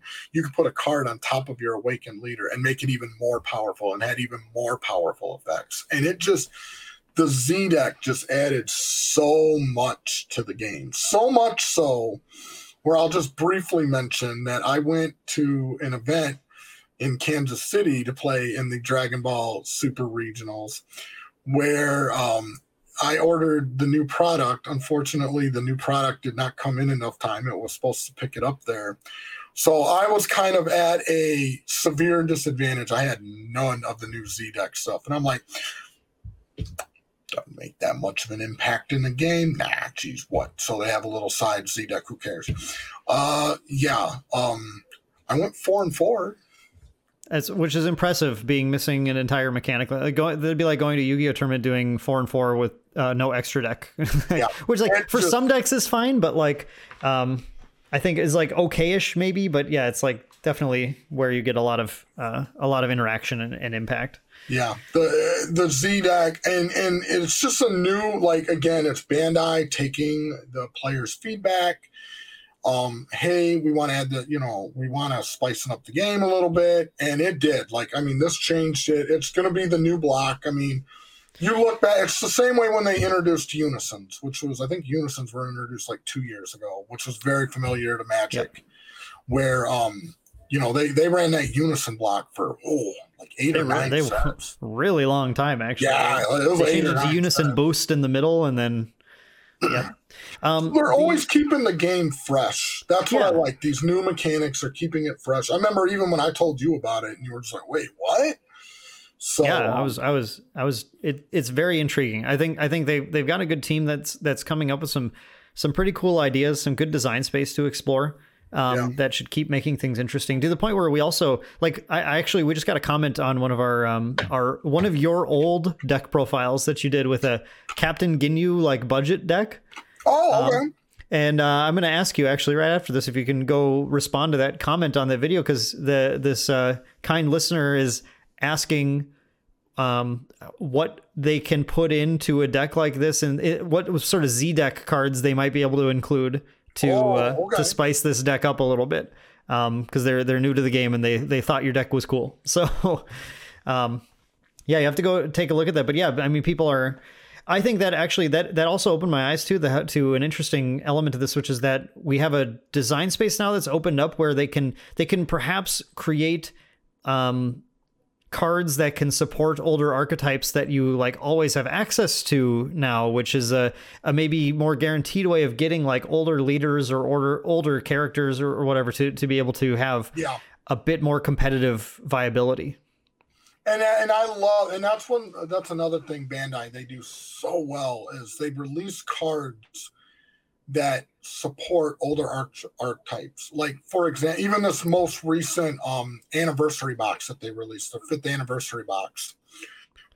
which again, these are when you sit there and say there are 19 sets in Dragon Ball Suit. I mean, it's so really, I mean, how many sets of new cards they release? I mean, it's yeah, it, Yeah. way more than that. But the fifth anniversary box that they released, they um, tons of these new cards support older cards and older sets, and it makes people want to be able to pick them up and go, oh, hey, now I want to try. You know, Majin Buu, like they created like Majin Buu support, like a blue Majin Buu card for an older set, and um, even now, I mean, uh, which I don't want to get too too much into the future, but I think I even showed you they're released. They're already talking about doing stuff with Z decks. hmm Um, I think the way they explain the mechanic is something about like leveling up your Z cards or putting something on top of your Z cards from your Z deck to make it even more powerful. Or from kind of what I've understood from it, like it, they're already sending stuff to distributors to kind of hype up the new sets. But that I think was a huge win, huge, huge win um, by Bandai this year. Is kind of reinvigorating the game and getting a lot of people who may have put the game down for a little bit and now you know before covid or everything else and now they're repicking it back up and going oh wow look at all these changes and and just totally changes the way you do deck building and everything else Yep. And it's and it's very good timing considering they also just announced that they are releasing the digital client, which we've mentioned a couple times next year. that is So- yeah yeah that is another now that one um obviously we don't know the detail all the details of it yet. I mean that's going to be coming out in 2023 so i'm hoping when we do this video again next year we're going to be talking about the humongous win for the digital client which there were a lot of players that were saying for a long time this would never happen Yes. because of the licensing and everything else Well, like like I mentioned too, like we I think we started off the year on on a not not in a good place, but um and I think definitely there you would have had a lot of people saying like yeah, like I mean the the, the thought was that we were Dragon Ball Super was being phased out effectively. yeah Um, and Digimon was going to take its place, and then they announced Battle Spirits. They announced or One Piece. They announced oh sorry One Piece, and then Battle Spirits. Yeah. And um, you know, despite that, they've you know the things like the God Rares. The the problem is the problem is, and this is something that happened in Panini too, is that the perception of a gaming company being kind of for or uh, for the players or for themselves, like either side of it, can really change quite a bit based on the context of what's going on in the game. Because if let's say, if for example, right after Realm of the Gods released, they which uh, this did not happen, just to be clear, but right after Realm of the Gods released, they announced we are canceling the Dragon Ball Super card game. Okay. Then what what what do you Mike, what do you and I think about God rares in that case then? oh horrible right and we're like oh Then it's- it's like- game, it's milking cash out of the player base is what people like start saying and everything. Um, so that's something that's what happened at the end of, of Dragon Ball Z Panini, which is that there was a there was a big shift um, happening in in just sort of like how they were structuring structuring their higher rarity cards and everything. But because we didn't get to see the follow up sets to that, a lot of people took that as wow they they just like made more cards more secret rares trying to get people to to buy more product or whatever. Um and that wasn't the intention but that's what that's how what was the appearance just based on the timing of everything. Um and but now you know like now we get to look at this and go okay well they introduced god rares they they redid their tcg app and they have a digital client coming. They're you know there's obviously what they're trying to do is invest in infrastructure in the game um to to make sure that it's in a place and then they release the the z deck mechanic as well so that they get people to come back and check it out. And oh by the way now that you're looking at the game again there's a digital client coming. Um and now it's very clear that Bandai is not currently looking at canning the game at any point. They're oh no oh they- absolutely not I mean, I mean, w- one thing we have to be aware of, right, is that there there is the possibility, and I think this is a far flung possibility, but the possibility that um, they eventually physical products are more expensive to release than digital ones. I mean, that's that's clear, right? That's just a that's just a thing. So there's the possibility that eventually, if they need, if they decide they need to, they cut the paper game and and pour the rest of the resources into the digital and keep it going digitally. I don't see that happening because because of how important the collector market is to Dragon Ball Super. exactly Um, but I'm just putting it out there because people are going to think it, and I want I want to you know it's it's it it is a relevant potential scenario, but not one that I would put the money into right a now. matter of fact dan uh, i think that is why they released the digital client because Mm, they okay. realized the collector market. And I think the the initial scare was like, okay, hey, we go digital. Are people still going to play our game? Are they going to do this? And I think um, I always say follow the money anytime you're looking at stuff like that. But when you're thinking about it from a business perspective, it's like, okay, if we're going to release this digital client, are people still going to buy our physical product? Or are they still going to play play the game? Hundred percent. Look at the collector market and drag. I mean, the collector market. People love collecting Dragon Ball. I mean, just look at all my stuff. I mean, people love the artwork and collecting Dragon Ball, so they know really this digital client. I think they're going to be doing it very similar to kind of maybe like Magic, almost like a marketing tool. Like people are like, "Hey, you're playing the digital client. You're having a lot of fun. Awesome, great. Here, check out the card, check out the artwork, pick up the product. I think it's going to bring in even more players and even more collectors because there's a lot of Dragon Ball content creators out there who do not know about the Dragon Ball card game. Yeah, that's but one they, of the big boons is that you get streamers to play this. Um, yes. and and it's and really it's a it's a recognition of the importance of that side. You know, I, I was talking about this in the My Hero ep- episode too, but today marketing for TCGs is different than back when we opened up Scrye to see what the latest TCGs coming out were. Yeah. If you want to market your TCG right now, you need to be getting people to post pictures on Instagram, uh, getting people to make TikTok videos. You need to be getting people to to stream it on on Twitch and on YouTube and and wherever. Um, that, by the way, I, that totally reminds me. I meant to mention this earlier, but if you guys want to see a video of a God Rare being opened up in the very last pack in a booster box, oh uh, yeah, we streamed uh, Kevin and I streamed a pack opening of Dawn of the Z Legends, and there is a nice little surprise that neither of us expected at the very spoilers. spoilers, but yeah, yeah. Uh, well, I just I I, yeah. I, meant to mention that earlier during the God Rare segment, but I totally forgot until we talked about streaming here. But yeah, like I think I think the Dragon Ball um, super digital client will serve a great purpose marketing the game, but at the same time, I think you you were sort of hinting at an interesting point here too, which is that um, in the same way that a, the God Rares are sort of a like uh, a handout to collectors, I think the digital client is a handout to the player side and kind of shows their their um, it shows that Bandai is still committed to providing to both players and collectors for this game, and they're yes. not just going in in a sort of a collector focused angle. Um, and and I think I think if this, I, I hope this gamble works. Uh, it's, I'm sure it's there. The people don't realize I, this is a lot of people don't realize this because everyone for years have been like, just make a digital client, like just make yeah. one. Yeah, okay. That you know what? It's actually expensive software yep. development, and a digital client being developed by them is a gamble of some amount. They have to put some serious time and money into it, and it's also a commitment that they're making, which will stretch their resources a little bit. Um, and we're, we're gonna I, I I get in a little bit of this conversation in a lot of podcasts and a lot of content and streaming that we do, but like having a digital client for your game that is popular affects your game in ways you don't expect also. Um, what, and I'm just going to really briefly gloss over some of the things that you might see, but like the things to realize that when people are playing a digital client, um, far, far, far, far, far more competitive games of that game is going to happen in a short period of time than people playing in paper. Your meta game is going to shift in in quick ways and in, in ways you didn't necessarily expect.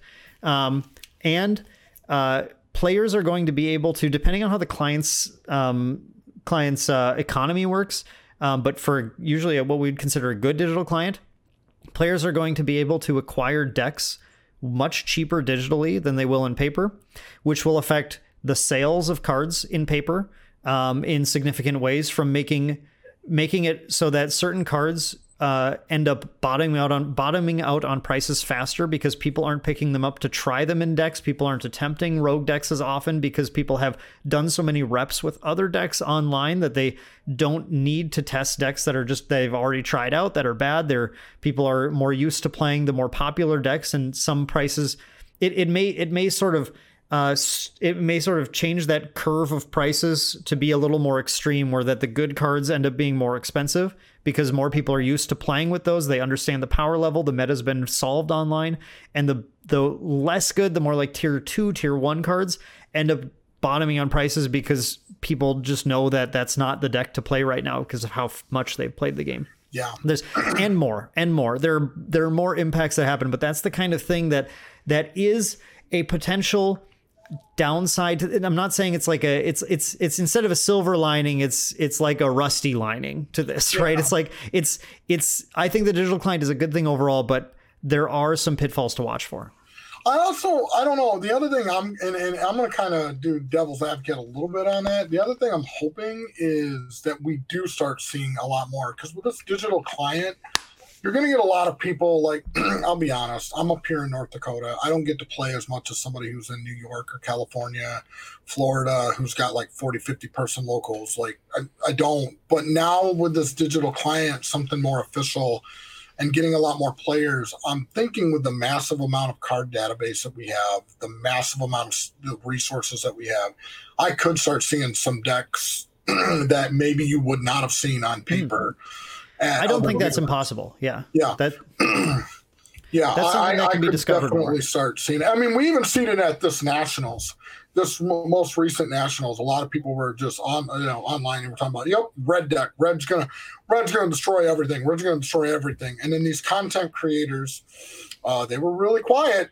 They were real quiet. Oh, yeah, red's gonna destroy everything. What happened? They come in with uh, blue crimson Goku and just, oh man yeah, the final two, as a matter of fact, the final two was um, uh, Marcus Catani, um, and I, I, played on his streams all the time. Like I yes. love Marcus, and lo and behold, um, Andrew Duvall, who the defending national champion, and he won again two yep. years in a row. He, and to be clear, Duvall's a great player. He plays my hero too. He's a he's just he's an excellent player. Yeah, and to be clear, these aren't small tournaments. Like this, this no. national we recently had was the biggest nationals Dragon Ball Super's ever had. To talk about the future of the game, it was the biggest nationals. It was over 500. It capped out. They had prizing for 512 folks. Yeah. And um, yeah, they had last chance qualify. It was the biggest nationals ever.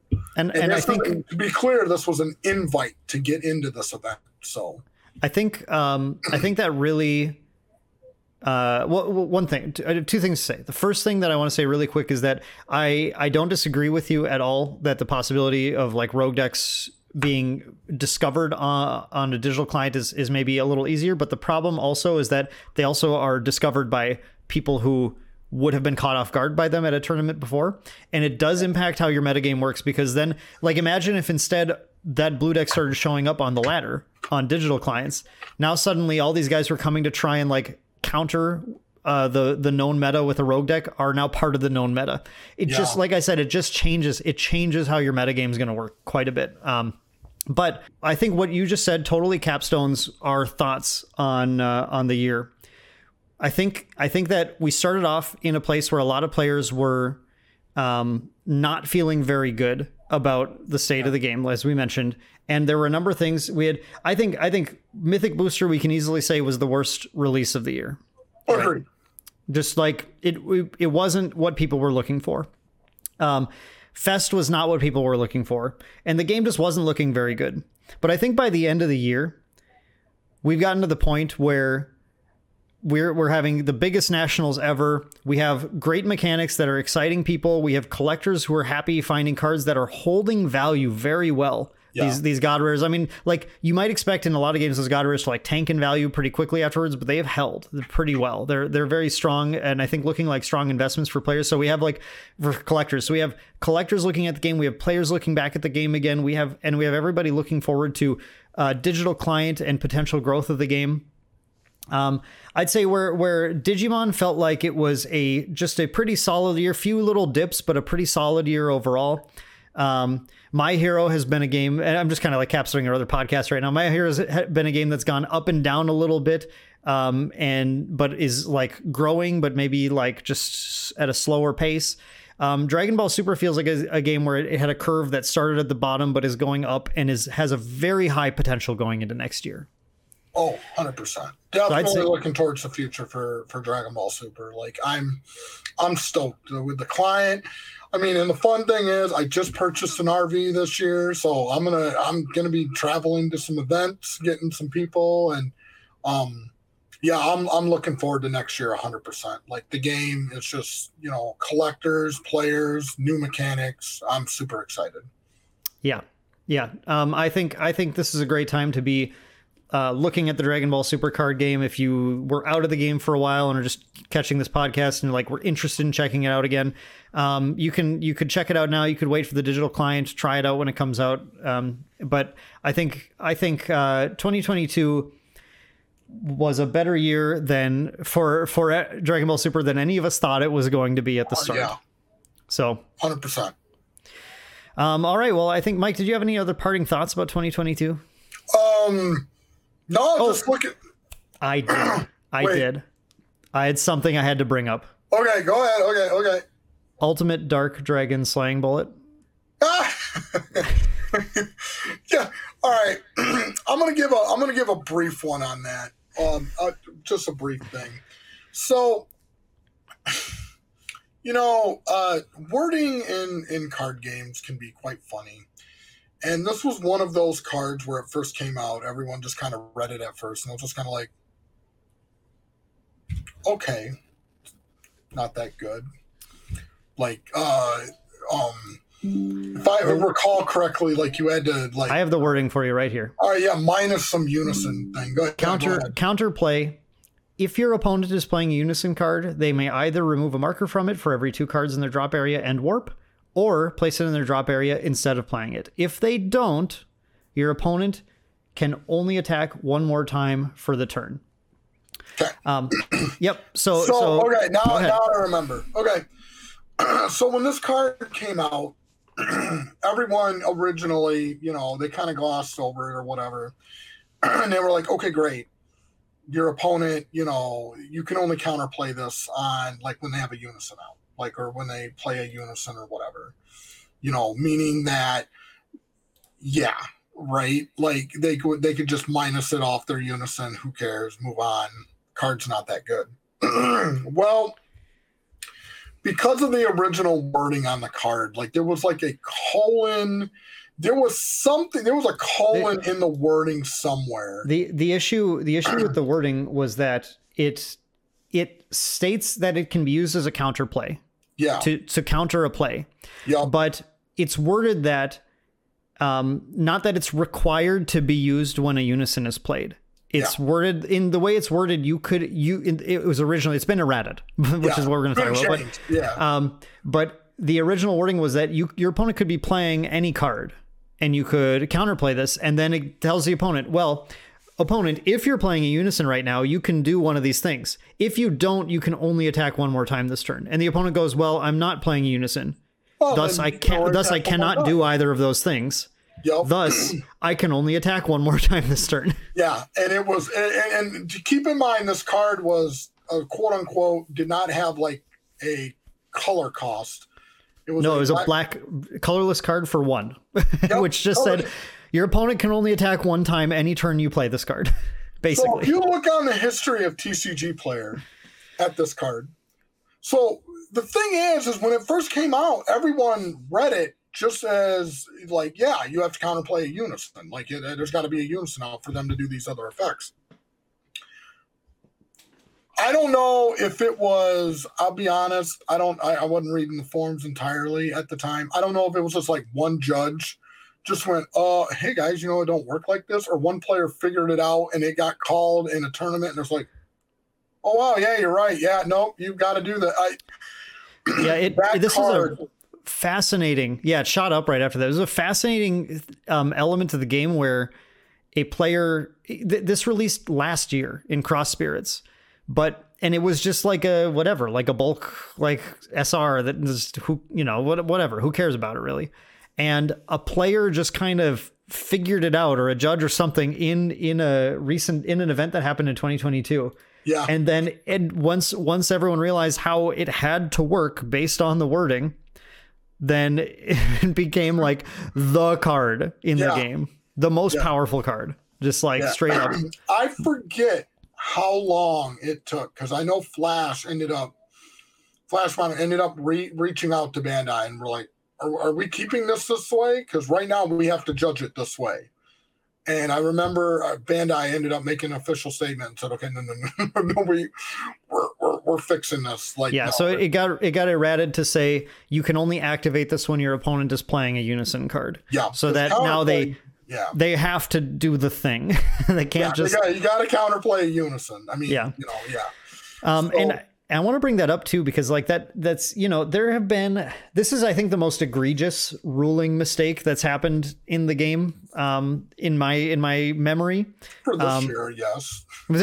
okay, maybe there are other ones that are more egregious, but actually that serves my point as well, which is that there is some hesitation, some trepidation going into the digital client because Bandai has not always been perfect about how these cards are worded, and there's there's the the potential for some big differences in how the digital client says a card works and how it actually works. And we're going to we're Yeah. going to enter this this brave new world of Dragon Ball Super um hopefully with a slightly open mind about how we are uh, how we are dealing with things going forward because if Flashbinder says it works one way but the digital client says it works another who are, who exactly are we going to listen to then? Because Yeah. there's the person who has the the most rules knowledge in the game I think not arguably versus uh, the client that is designed to play the cards the way they are designed to work. Yeah, right?